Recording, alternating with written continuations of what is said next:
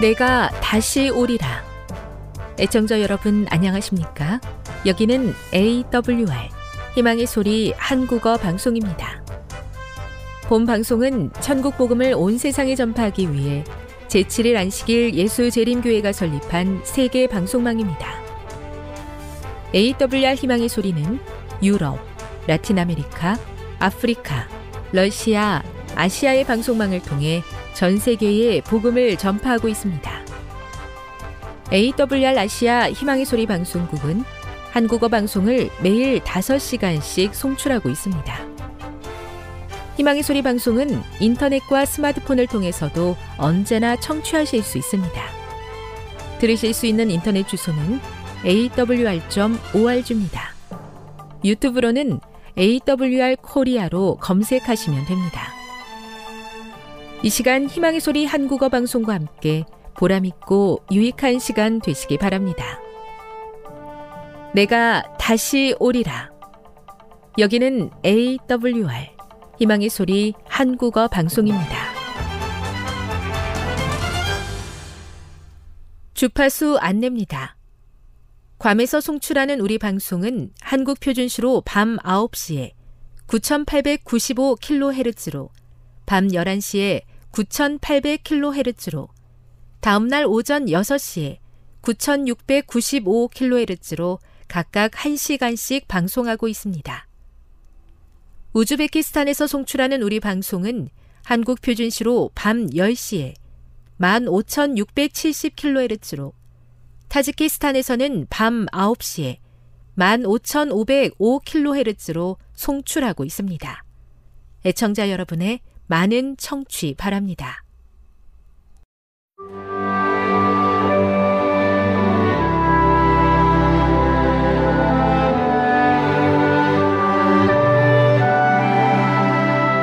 읽어주는 교과 여섯째 날 7월 15일 금요일 더 깊은 연구를 위해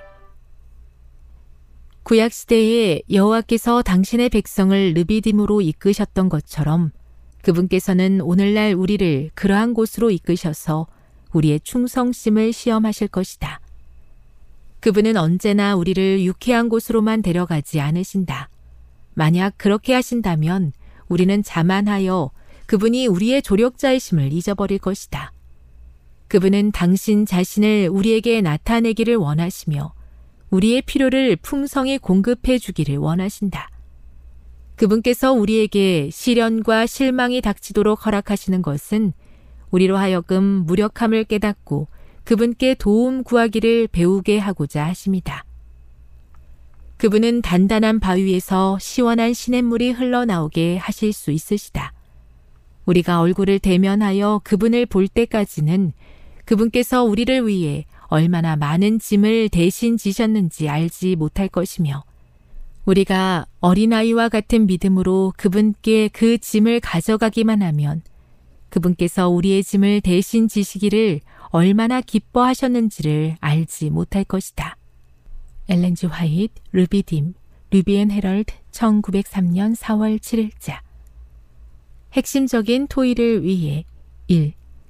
우리는 종종 시험을 개인적인 문제로 이야기합니다. 그렇다면 우리 신앙 공동체인 교회 전체에 닥치는 시험에는 어떤 것이 있을까요? 우리가 함께 힘을 모아 경계해야 할 시험이 있다면 어떤 것이 있을까요? 2. 여러분이 속해 있는 교과반에서 원치 않는 시련을 경험했던 성도들의 이야기를 들어보십시오. 그와 같은 경험이 고통스럽게만 느껴졌던 이유는 무엇입니까? 만일 그런 경험을 다시 해야만 한다면 시련을 다른 시각으로 바라볼 수 있을까요? 3. 하나님께서 우리를 정결케 하시기 위해 시험을 허락하신다는 사실은 이해하지만 갑작스럽게 교통사고로 사망하는 것과 같은 허망해 보이는 시련의 상황에 대해서는 어떻게 이해해야 합니까? 4. 교인들 가운데 시련 중에 있는 사람들을 알고 있습니까? 그들을 도와줄 수 있는 가장 실제적인 방법은 무엇일까요? 5. 삶에서 경험하는 시련들을 잘 감당하게 해달라고 서로를 위해 기도해 주세요. 지금까지 읽어주는 교과였습니다. 본 방송은 AWR 희망의 소리 방송국에서 제작되었습니다.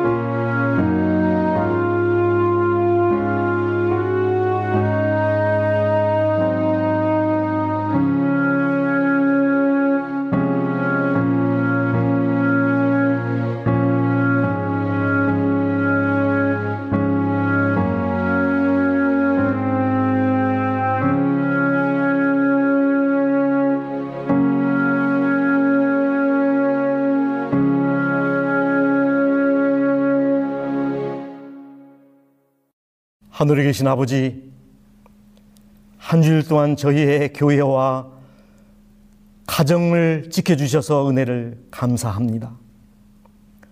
우리가 안식일을 지킨 것이 아니라 안식일이 우리를 지켜주셨음을 인하여 하나님께 감사합니다. 이 시간 저희의 찬양과 기도와 예배를 받으시고 예비하신 안식의 복을 마음껏 저희들에게 허락하여 주시옵소서. 예수님의 이름으로 기원하옵나이다. 아멘. 교동문 789장 재림 너희는 마음에 근심하지 말라. 하나님을 믿으니 또 나를 믿으라. 내 아버지 집에 거할 곳이 많도다. 그렇지 않으면 너희에게 일렀으리라. 내가 너희를 위하여 거처를 예비하러 가노니 가서 너희를 위하여 거처를 예비하면 내가 다시 와서 너희를 내게로 영접하여 나 있는 곳에 너희도 있게 하리라.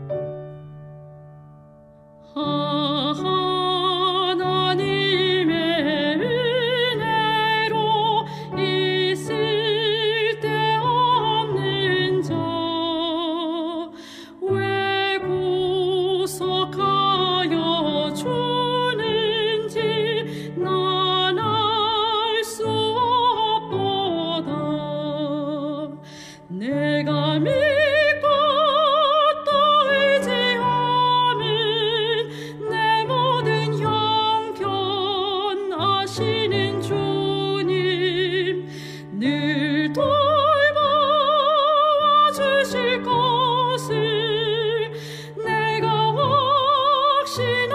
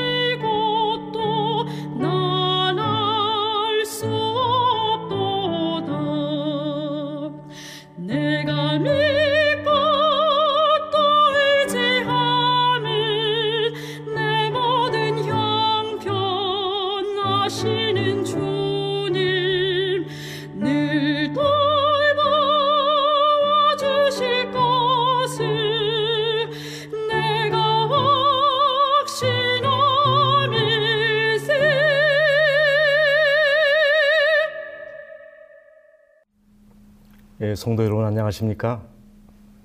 예, 조속으로 제법 서늘한 바람이 예, 불어오는 것을 보니 가을이 성큼 우리 곁에 다가온 것 같습니다. 저는 오늘 창세기 5장을 본문으로 우리와 전혀 다른 방법으로 삶을 살았던 이 에녹의 생애를 살펴보려고 합니다.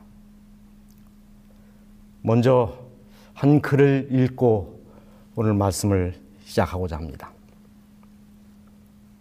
코로나19가 인류에게 보내는 편지. 지구는 속삭였지만 당신은 듣지 않았습니다. 지구는 말했지만 당신은 듣지 않았습니다. 지구는 비명을 질렀지만 당신은 무시했습니다. 그래서 나는 태어났습니다. 나는 당신을 벌하기 위해 태어나지 않았습니다. 지구는 간절하게 도움을 청했습니다.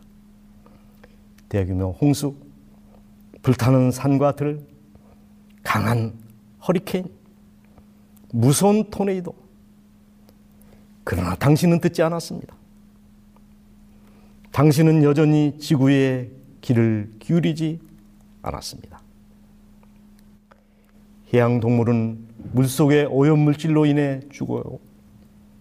놀라운 속도로 녹는 핑하, 극심한 가뭄에도 불구하고 지구가 얼마나 심하게 병들어가고 있는지에 관심을 기울이지 않았습니다. 끝없는 전쟁, 멈추지 않은 탐욕, 당신은 그저 당신만의 삶을 살아가고 있었습니다. 이제 당신은 지구와 같은 모양이 되었습니다. 이제 당신의 유일한 걱정은 생존입니다. 기분이 어떻습니까? 나는 당신에게 고요를 줍니다. 마치 불타는 지구처럼 나는 당신이 숨쉬기 힘들게 합니다. 오염에 찬 지구처럼 당신은 매일 약해지고 있습니다. 매일 생명력을 잃어가는 지구처럼 나는 당신의 안락한 일상을 빼앗았습니다. 당신의 날들이 또한 지구의 고통을 잊을 수 없게 했던 많은 것들도 이제 나는 세상을 멈추게 했습니다. 그리고 지금 중국 대기의 질은 많이 좋아졌습니다. 멈춰선 공장에서는 더는 더럼 오염 물질로 대기를 오염시키지 않으므로 하늘은 맑고 푸릅니다.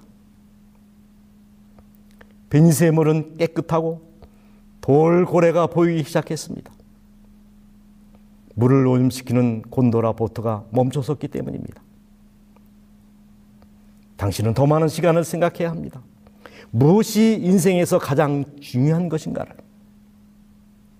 다시 말하지만 나는 당신을 처벌하기 위하여 여기 오지 않았습니다. 나는 당신을 위해 여기에 와 있습니다. 모든 것이 끝나면 나는 떠날 것입니다. 부디 이 순간을 기억하십시오. 지구의 소리를 들으십시오. 당신의 영혼의 소리를 들으십시오. 지구 오염을 막으십시오. 서로 간의 분쟁을 멈추십시오. 물질적인 것에 대한 관심을 멈추십시오. 그리고 이웃을 사랑하십시오. 하나님을 믿기 시작하십시오. 왜냐하면 다음에는 더 강하게 돌아올 수 있기 때문입니다. 여러분, 이 코로나19가 우리에게 주는 메시지가 무엇이라고 생각합니까? 주님의 나라 재림이 가까웠다고 하는 것입니다. 하늘 갈 준비, 승천할 준비를 하라는 것이 아니고 무엇이겠습니까? 죄악된 세상에 살다가 하나님의 은혜로 우리 앞서 하늘로 승천한 몇 사람이 있습니다. 에녹과 일리야와 모세입니다. 모세는 죽은 후 부활하여 하늘에 올라갔고 에녹과 엘리야는 죽음을 맛보지 않고 하늘로 승천하여 올라갔습니다. 모세는 이스라엘을 출애굽시킨 민족의 지도자입니다. 엘리야는 이스라엘의 영적인 지도자여 선지자입니다. 이 모세와 엘리야를 하늘로 들여간 것은 충분히 이해가 되는데 이 에녹에 대해서는 약간 갸우뚱한 생각이 드는 것이 사실입니다. 이 에녹 대신에 아브라함이나 다윗이나 욥이나 다니엘을 데려가셨다면 누구도 그 일에 물음표를 달지 않았을 것입니다. 그럴 만한 업적이 있고 그럴 만한 이유를 가진 우인들이기 때문이지요. 그런데 그런 많은 우인들을 제껴놓고 왜 하나님께서는 에녹을 하늘로 데려가셨을까? 사실 에녹은 아브라함이나 이삭처럼 야곱처럼 큰 족적을 남긴 그런 우인도 아니고 모사나 다윗처럼 한 민족을 이끌었던 그런 지도자도 아닙니다. 일리사나 엘리야처럼 기적을 일으킨 믿음의 영웅도 아닙니다. 기도원이나 삼순처럼 전설적인 사사도 아닙니다. 이 에녹에 대한 성경의 기록은 창세기 한 줄, 히브리서의 한 줄, 유다서의 한 줄, 그것이 전부입니다. 그러나 선지자는 에녹의 생애를 깊이 연구하고 살필 것을 우리에게 강하게 촉구하고 있습니다. 우리는 우리가 하는 것 이상으로 에녹의 생애를 깊이 연구할 필요가 있다 그랬습니다. 왜 선지자는 딱 이 에녹을 지목하여 그를 연구하라고 했을까요? 우리의 시대와 에녹에 사는 시대가 시대 상황이 같기 때문입니다. 우리도 에녹처럼 살다가 에녹처럼 하늘로 승천하여야 할 사람이기 때문이라고 생각합니다. 영감의 글은 계속해서 이렇게 말합니다. 에녹의 경험은 우리가 마땅히 겪어야 할 경험을 대표한다. 에녹의 경건한 품성은 예수께서 재강림하실 때 구속을 얻을 자들이 가져야 될 거룩한 상태를 표시한다. 그렇게 말했습니다. 우리도 에녹처럼 승리하고 에녹처럼 승천하여야 하기 때문에 그리고 에녹처럼 살아야 하기 때문에 에녹을 연구하고 주목하라고 하신 것이 아니겠습니까? 그렇다면 이 에녹은 어떤 사람이었습니까? 어떤 믿음을 가졌길래 선지자는 그를 연구하라고 우리에게 분부하고 있는 것일까요? 첫 번째, 그의 사업이 커지고 분주하면 할수록 에녹의 기도는 더 성실하고 열렬하였다 그랬어요. 이한 문장 속에 에녹의 믿음이 잘 나타나 있다고 생각합니다. 과연 우리는 어떻습니까? 바쁘면 참미도 짧게, 기도도 짧게, 예배도 짧게, 설교도 짧게. 짧게, 짧게, 짧게입니다. 자르고 줄이고 대략, 간략, 생략합니다. 한번 오래전에 담임했던 어느 교회 집사님이 전화를 걸어왔습니다. 자신이 남편과 싸워 며칠째 냉전 중이라고 해요. 이 사연을 들어보니까 별게 아닙니다. 이 국회의원 선거가 있던 날 좋은 선량들이 뽑히게 해달라고 좀 기도를 보태서 했는데 그날 좀 바빴던 남편이 화가 나가지고 밥상을 발로 차더라는 거예요. 그래서 자기도 화가 나가지고 푸던 밥솥을 엎었답니다. 그래서 몇 주째 냉전 중이라고요. 여러분이 기도를 길게 했다고 밥상을 엎은 그 장로님 신임장 쇠소해야 되는 거 아닙니까? 여러분 기도에 공식이 있습니다. 기도가 짧아지면 고생이 길어진다. 기도가 길어지면 한숨이 짧아집니다. 오래 기도해야 오래 안전한 것입니다. 여러분, 에녹처럼. 바쁠수록 여러분 기도를 더 많이 하시기 바랍니다. 바쁠수록 기도를 더 오래 하시길 바랍니다. 오늘날 사단이 압도적으로 성공하는 것이 무엇입니까? 모두를 바쁘게 만든 겁니다. 학생도 바쁘고 어른도 바쁘고 온 세상이 다 바쁩니다. 흔히 하는 말에 너무 바빠서 죽을 시간이 없다고 얘기합니다. 아니요. 저는 다르게 생각합니다. 너무 바빠서 살 시간이 없다. 아니요. 그런 사람은 너무 바빠 천국 갈 시간이 없다라는 말이 더 맞는 것 같습니다. 여러분, 정신없이 바쁜 것은 무언가 잘못 돌아가고 있다는 사인임을 기억하십시오. 바쁘다는 것은 자랑거리가 아니라 부끄러워야 할 일이라는 것입니다. 성급한 기도를 드린 뒤 일을 돌보러 급히 달려가는 일꾼은 성공을 거둘 수 없다. 그는 육신적, 영적 능력을 새롭게 하기 위하여 주님을 생각하고 기도하고 기다리는 일에 시간을 쓰지 않는다. 그는 곧 지쳐버린다. 그랬습니다. 선지자는 계속해서 말합니다. 모든 교육자들에게 이루노라. 모든 목회자들에게 이루노라. 모든 우리 선생님들에게 이루노라. 깨어 기도하라. 이것이 일하는 기술이다. 능력은 하나님께로부터 이르러 온다. 그랬습니다. 에녹을 주목하십시오.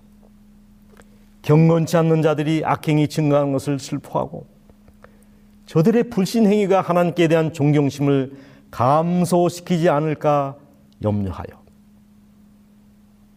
에녹은 저들과의 지속적인 교제를 피하고 대부분의 시간을 한적한 곳에 보내며 묵상과 기도에 전념하였다. 이것이 에녹이 자신의 순결을 유지하는 방법이었고 자신 하나님과 교통하는 방법이었습니다. 그의 기도는 영혼의 호흡과 같았으며 그는 바로 하나 하늘의 분위기 가운데 살았다 그랬습니다. 어느 날 루터가 새벽 평소보다 더 오래 기도하고 있었습니다. 몇 시간이 지났는데도 루터가 기도실에서 나오지 않자 조급해진 비서가 기도실 문을 두드렸습니다. 출발할 시간이 많이 지났습니다. 사실 그날은 대단히 중요한 약속이 있는 날이었습니다. 그러나 루터의 기도는 계속됐습니다. 다시 문을 두드렸을 때 그가 뭐라고 말한지 아십니까? 아닐세. 오늘은 너무나 중요한 날이기 때문에 더 많이 더 오래 기도해야 한다네. 그 사실을 왜 잊었나? 여러분, 바쁠수록 기도를 더 많이 하시기 바랍니다. 바쁠수록 기도를 더 길게 하시기 바랍니다. 바쁠수록 기도를 더 오래 하시기 바랍니다. 이것이 에녹의 삶의 방식이었습니다. 그리고 두 번째입니다. 에녹의 이 신앙과 믿음과 사랑은 해가 가온 날이 갈수록 더 열렬했다는 거예요. 에녹의 믿음은 세월의 흐름에 따라 더 굳어지고 그의 사랑은 열렬하게 되었다. 이 대부분의 믿음과 사랑도 시간이 지나면 약해지고 퇴색되고 심해집니다. 그러나 에녹은 달랐습니다.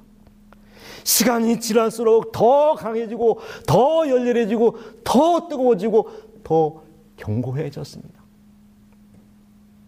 소위 그런 신앙을 크리센도 신앙이라고 얘기합니다. 잡초 신앙, 땡펀 신앙입니다. 밟으면 밟을수록 더 왕성하게 생명력을 키우는 잡초. 여러분 볼통을 한번 차보시기 바랍니다. 가만히 있지 않습니다. 더 왕성합니다. 에녹이 그랬다는 거예요. 예수는 그 지혜와 키가 자라며 하나님과 사람에게 더 날마다 사랑스러워 가시더라 그랬습니다. 점점 커지는 신앙, 점점 넓어지는 신앙, 점점 더 깊어지는 사랑과 믿음. 이것이 에녹의 믿음의 특징이었습니다. 그리고 세 번째, 에녹은 300년간 하나님과 동행하는 믿음의 사람이었습니다. 에녹은 65세에 무두셀라를 낳았고 무두셀라를 낳은 후 300년을 하나님과 동행하며 그랬습니다. 공동번역에는 함께 살면서 함께 걸으며 교제를 나누며 여기 무두셀라를 낳은 후 300년을 하나님과 동행했다. 무슨 말입니까? 이 아이를 낳기 전에는 하나님과 동행하지 않았다는 말입니까? 이 에녹에 살던 시대는 가인의 후세들이 문명의 이기를 개발해서 향락을 즐기면서 완력을 마음껏 자랑하던 시대였습니다. 남에게 아내들에게 이르되 아다와 신라여 내 소리를 들으라. 남에게 아내들이여 내 말을 들으라. 나의 창상을 인하여 내가 사람을 죽였고 나의 상함을 인하여 소녀를 죽였도다. 빼앗고 죽이고 이런 폭력이 난무하던 시대. 오죽했으면 사랑의 동기로 만든 이 세상을 하나님께서 멸하시기로 결심하셨겠습니까? 오늘 하나님께서 조용히 에녹을 불렀습니다. 에녹아, 네가 봐도 세상이 너무 악하지? 지하게 잔이 차서 더 이상 내가 묵고할 수가 없게 세상을 멸해야 되겠다. 이제 내게 심판이 임박했음을 알리는 한 증표를 주겠다. 내가 아들을 낳으면 그 이름을 무두셀라라 지어라. 이 무두셀라라고 하는 이름의 뜻은 창을 던지는 자, 그가 죽으면 심판이 온다 그런 뜻입니다. 무트, 살라흐에 합성합니다. 이 무트는 죽다, 살라흐는 보내다. 즉 그가 죽으면 무엇인가를 보내겠다, 심판을 보내겠다 그런 뜻입니다. 이 마을과 마을 사이에 이 전투가 벌어지면 그 마을 입구에 버티고 서 있는 장수, 수문장이죠. 그 사람은 당연히 무기를 잘 다루는 그런 장수입니다. 그 사람을 무두셀라라고 불렀습니다. 그 무두셀라를 제거한 다음에야 그 마을을 정복할 수가 있었습니다. 마을 입장에서 그 사람이 죽으면 마을이 망하는 것이죠. 무두셀라가 죽으면 마을이 망하듯이 무두셀라가 죽으면 세상에 심판이 온다. 에녹은 아들 무두셀라를 바라볼 때마다 하나님의 심판을 기억했습니다. 저 아이가 죽으면 세상에 심판이 온다고 하셨지. 에녹에게 있어서 무두셀라라는 이름은 말씀의 화육이었습니다. 이름 자체가 계시였습니다. 봅시다. 무두셀라는 187세 라멕을 낳았고 그랬습니다. 그리고 28절에 라멕을 182세 노아를 낳았고 예, 그렇다면 노아는 무두셀라의 손자죠. 노아가 태어났을 때 무두셀라의 나이는 369세였습니다. 7장 11절 노아 600세 되던 해 2월 곧 그달 17일이라 그날에 큰 기품의 샘들이 터지며 하늘에 창이 열려서 40주야를 비가 땅에 쏟아졌더라 노아가 600세 되던 해에 무드셀레가 969세가 됩니다. 정확히 무드셀레가 죽자마자 하나님의 심판인 홍수가 세상에 임한 것입니다. 에녹은 세상 끝을 정확히 알았던 사람입니다. 즉 심판을 내다보면서 세상의 운명을 내다보면서 살았던 사람입니다. 그래서 그의 삶의 태도나 그의 가치관이 다른 사람과 전혀 달랐습니다. 그의 기별이 달랐습니다.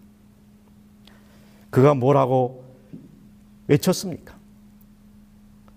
아담의 7세손 에녹이 사람들에 대하여 예언하여 가로되 보라 주께서 그 수만의 거룩한 자와 함께 임하셨나니 이는 무 사람을 심판하사 모든 경건치 않은 자의 경건치 않게 행한 모든 경건치 않은 일과 또 경건치 않은 죄인 죄인의 죽게 거슬려 한 모든 강팍한 말을 인하여 저희를 정죄하려 하심이니라 하였느니라.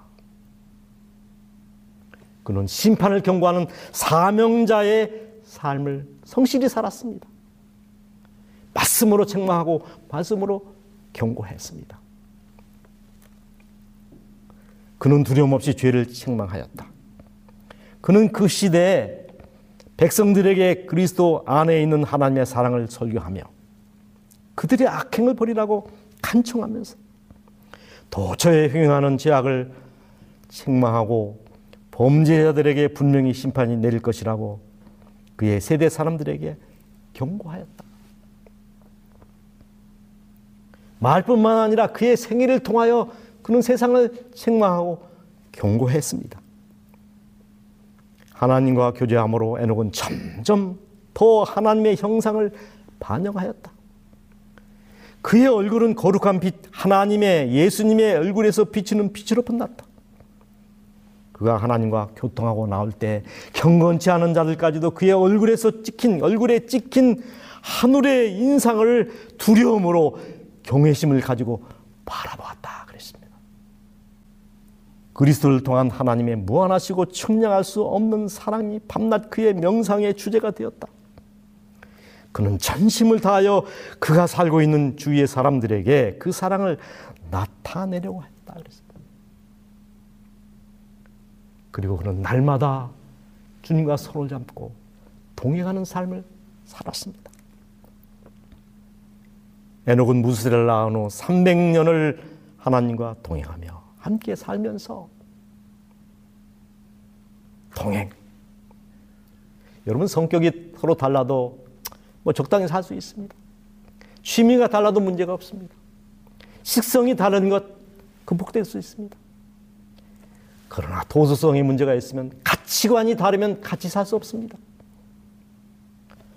이 말은 에녹과 이 하나님의 생각과 가치관이 같았다는 이야기죠. 에녹의 마음은 언제나 하나님의 뜻과 일치하였다. 그리고 이 거룩한 동행은 300년간 계속되었다 그랬습니다.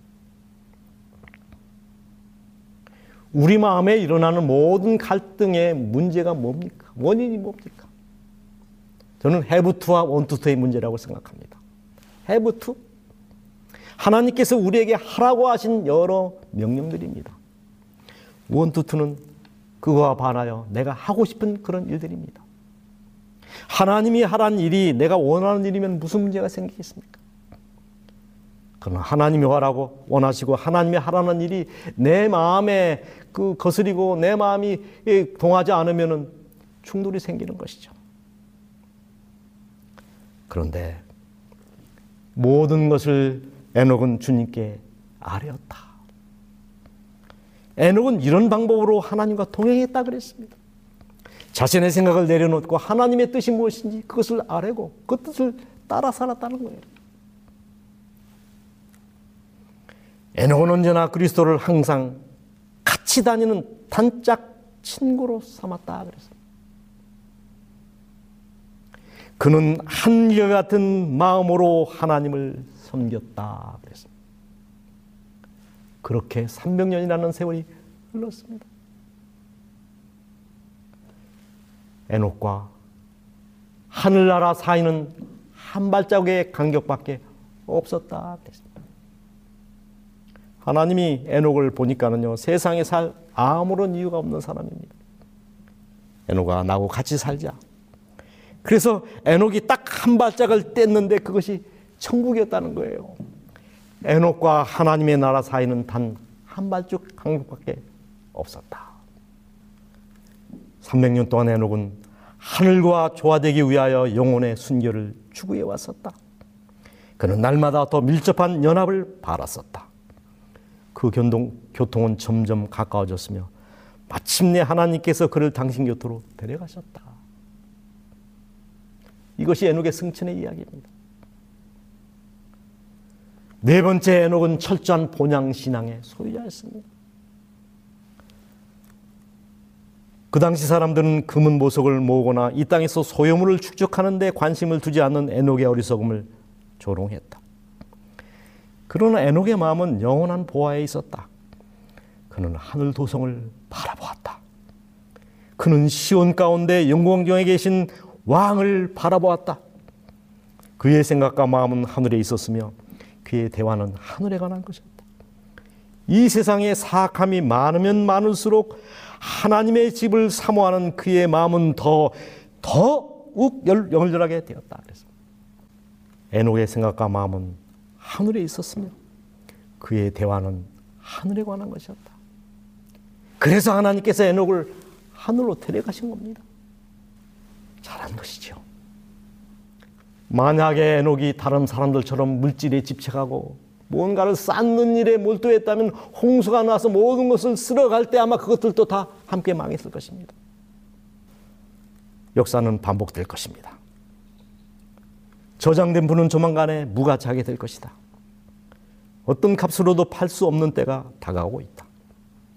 짐승의 표를 가진 자 외에는 아무도 사거나 팔지 못하는 법령이 공포될 때 많은 재물들은 아무런 소용이 없게 될 것이다. 하나님께서는 세상의 경고를 바라기 위해 우리의 힘 닿는 대로 지금 모든 것을 모든 일을 하도록 요청하신다. 에녹은 세상에 물들지 않았고 세상과 짝하거나 보타지 않았고 세상 사람들처럼 살지 않았습니다. 그래서 그의 마지막도 세상 사람들과 전혀 달랐습니다. 이 창세기 5장에는 아담의 족보가 나오는데 에녹의 앞과 뒤는 사망 기사로 가득합니다. 아담은 930세를 살고 죽었더라. 셋은 912세를 살고 죽었더라. 에노스는 죽었더라. 게난도 죽고 마렐도 죽고 야렛도 죽었습니다. 그러나 21절 에녹은 365세를 살았더라 그랬습니다. 다르지 않습니까?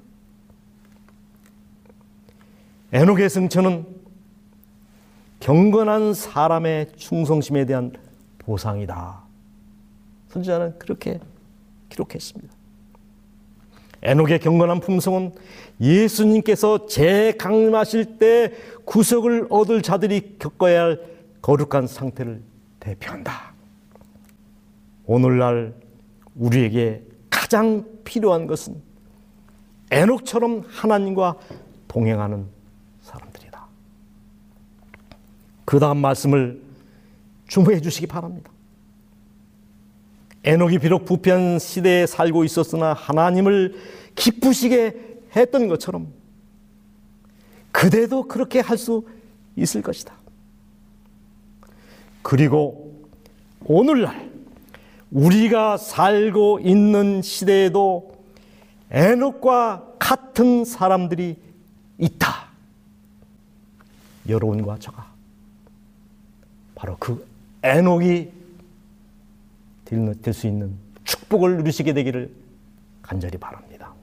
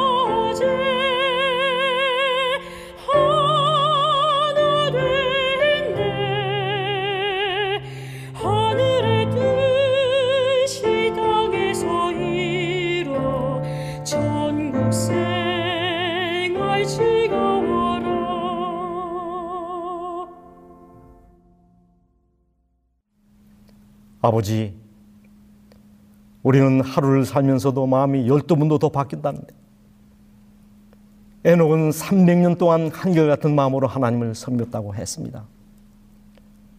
저희에게도 그 큰 믿음을 주셔서 주님을 기쁘시게 하며 주님과 동행하는 삶을 살게 하여 주시옵소서.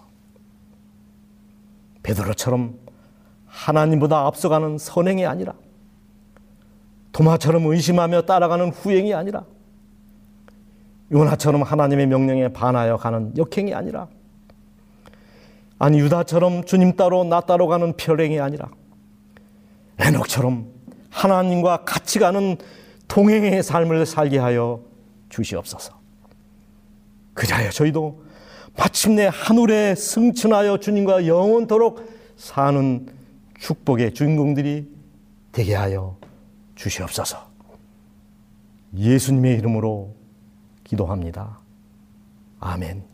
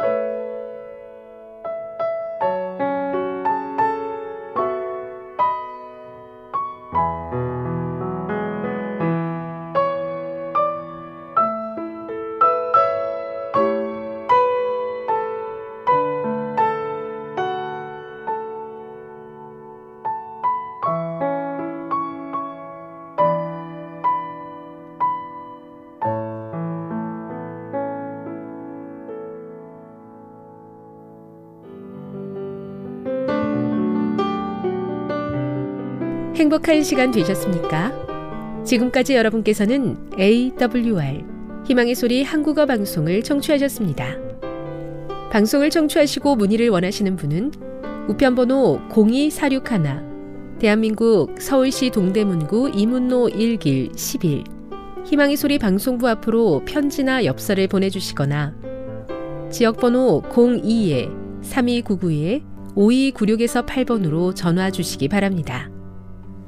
지금까지 함께 해 주신 애청자 여러분들께 감사드립니다.